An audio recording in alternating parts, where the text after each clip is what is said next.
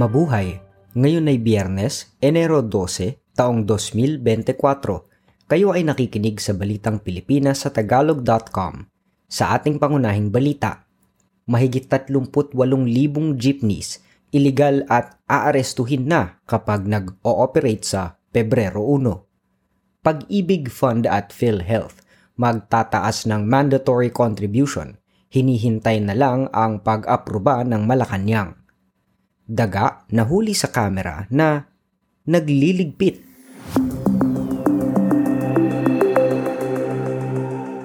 Wala nang makakapigil sa pagpapatupad ng kautusang ideklarang illegal at kolorum ang mahigit 38,000 public utility jeepney sa Pebrero a 1. Ito ay makaraang naging matigas ang pasya ng pamahalaang Marcos sa desisyong wag nang palawigin pa ang consolidation deadline sa mga jeepney drivers at operators upang sumali sa kooperatiba o korporasyon para makabili ng modernized jeepney.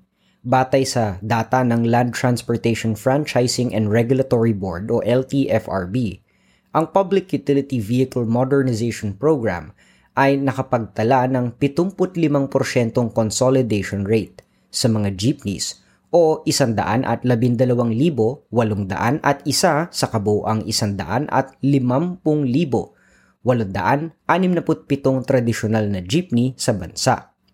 Sisimulan ang paghuli sa mga kolorum na jeepney sa Pebrero a 1, subalit bibigyan pa rin ng pagkakataon ng mga operator na makapagpaliwanag kung bakit hindi sila lumahok sa mga kooperatiba. Tiniyak din ng LTFRB na ang posibleng magiging kakulangan sa transportasyon sa susunod na buwan ay tinutugunan na.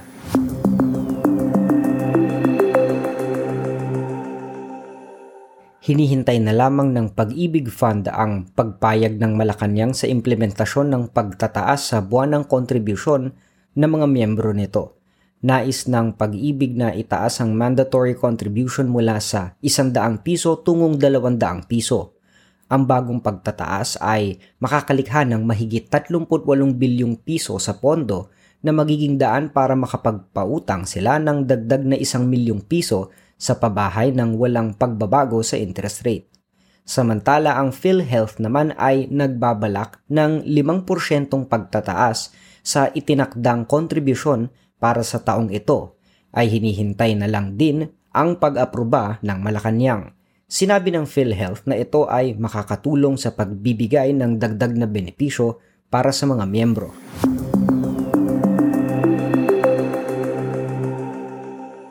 Binaril at namatay ang Pilipinong-Amerikanong si Andre Nico Gianan sa Manhattan Beach noong bagong taon.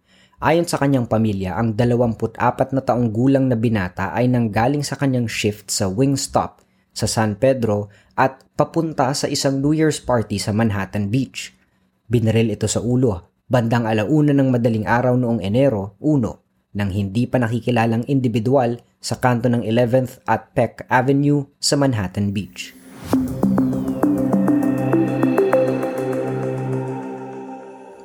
Itinalaga ni Pangulong Ferdinand Marcos Jr. si dating senador at kasalukuyang House Deputy Speaker na si Ralph Recto bilang bagong kalihim ng Department of Finance. Pinalitan ni Recto si Benjamin Jokno kabilang sa mga inakdang batas ni Recto nang siya ay senador pa ay ang Expanded Value Added Tax na nagpataas sa VAT mula 10 tungong 12% at ang corporate tax na itinaas mula sa 32 hanggang 35%.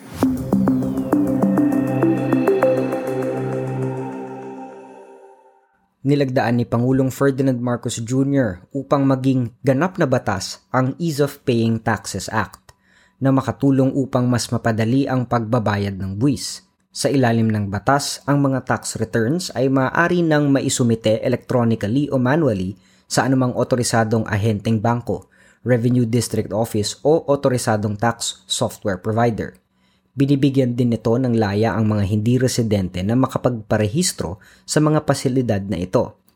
Upang maakit ang mga dayuhang mamumuhunan, inutusan din ng batas ng Bureau of Internal Revenue o BIR na magsagawa ng digitalization strategy na kung saan kasama ang integrated at automated system para sa pagbibigay ng mga serbisyo sa buwis at iba pa. Samantala ang palitan ng dolyar sa piso noong Enero 11 ay 55 piso at 75 sentimo.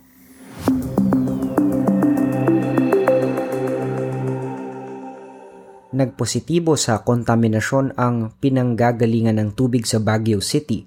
Makaraan ang balitang marami ang sumakit ang tiyan at hindi mapigilan ang pagdumi sa syudad. Idineklara ni Mayor Benjamin Magalong ang outbreak ng acute gastroenteritis sa Baguio City.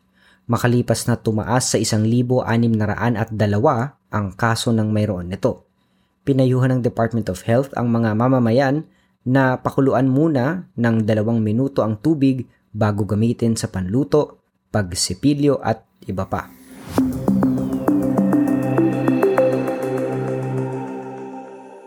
Sa trending na balita online, isang junior officer ng Philippine Coast Guard ang iniimbestigahan ngayon makaraang aminin na sa isang viral video na isa siyang kamote rider na sinadyang ipasok ang kanyang underpowered na motorsiklo sa South Luzon Expressway o SLEX. Sa video, sinabihan ni Ensign Alain Anthony Agpalo na pangarap niyang makapag-drive ng motorsiklo sa SLEX. Ang ipinasok na motorsiklo ni Agpalo sa SLEX noong Enero 4 ay isang 150cc na Suzuki motorcycle na kahit pinahihinto na ng mga enforcers ay hindi pa rin tumigil. Ang mga motorsiklong may makinang mababa sa 400cc ay bawal pumasok sa SLEX.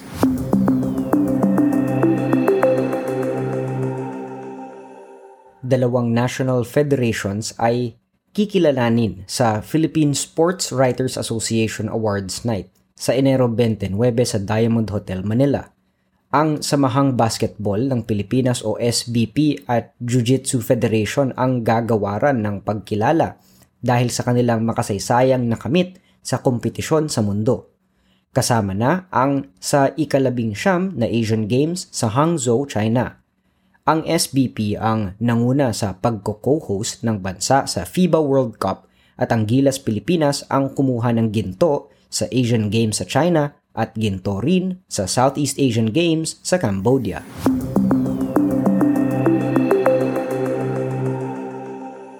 Sa balitang showbiz, isang dalagitang Pilipina ang bagong miyembro ng isang binubuong K-pop group.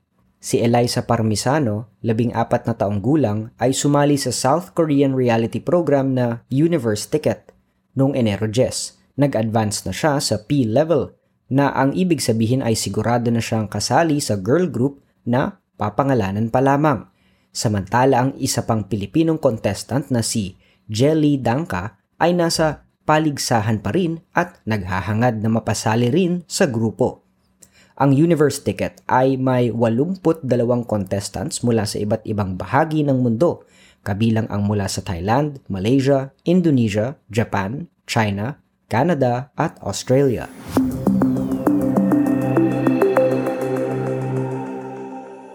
Sa ating balitang kakaiba, isang daga ang nahuli sa kamera na nililinis ang gawaan ng isang lalaki sa Wales, United Kingdom. Sinabi ni Rodney Holbrook, 75 taong gulang na taga Powys at mahilig kumuha ng larawan ng mga hayop, na nagtaka siya nang laging nakaligpit ang kanyang maliliit na gamit sa kanyang shed. Mayroon siyang maliit na kahon kung saan may mga pagkain na para sana sa mga ibon Nawala ang mga mani at iba pang pagkain pero doon napunta sa kahon ang mga maliliit niyang bagay. Dahil sa misteryo, naglagay ng night camera si Rodney para mahuli niya kung sino ang nagliligpit ng mga gamit. Laking gulat niya ng isang daga ang makita niyang naglalagay ng mga maliliit na gamit sa kahon at minsan ay may mga kasama pa itong tumutulong. Pinangalanan niya ang tagapagligpit na daga na Welsh Tidy Mouse.